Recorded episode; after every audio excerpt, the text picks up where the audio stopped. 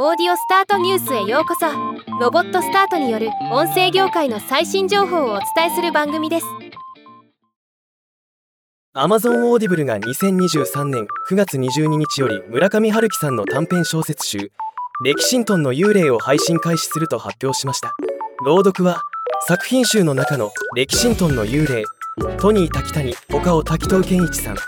緑色の獣氷男を門脇麦さんが担当しました。今回はこのニュースを紹介します。レキシントンの幽霊は村上春樹さんによる7つの作品が収められた短編小説集です。あらすじ解説。古い屋敷で留守番をする僕がある夜見た。いや見なかったものは何だったのか。C の木の根元から突然現れた緑色の獣とそのかわいそうな運命とは。氷男と結婚した女はなぜ南極に行こうとしたのか。次々に繰り広げられる不思議で楽しくそして底なしの怖さを秘めた7つの物語。今回朗読を担当した滝藤健一さんは僕の声は朗読向きではないと思ってましたが素敵な仕上がりでしたね。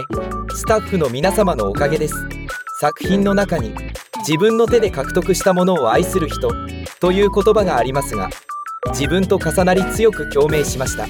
僕は真っ暗なお風呂にキャンドルを灯し植物に囲まれながらオーディブルを聞いて至福のひとときを過ごしています。ぜひ皆様も自分だけの特別な時間をお楽しみください。とコメント。門脇麦さんは子供の頃から国語の授業で教科書を朗読する時間が好きで今でも朗読が大好きです。レキシントンの幽霊という作品では男性と女性の主人公が作品ごとに変わりますが女性が主人公になると雰囲気がぐっと柔らかく魅力的になるのが特に印象的でした。ぜひ一度聞いてみてください。とコメントしています。再生時間は6時間4分となっています。ではまた。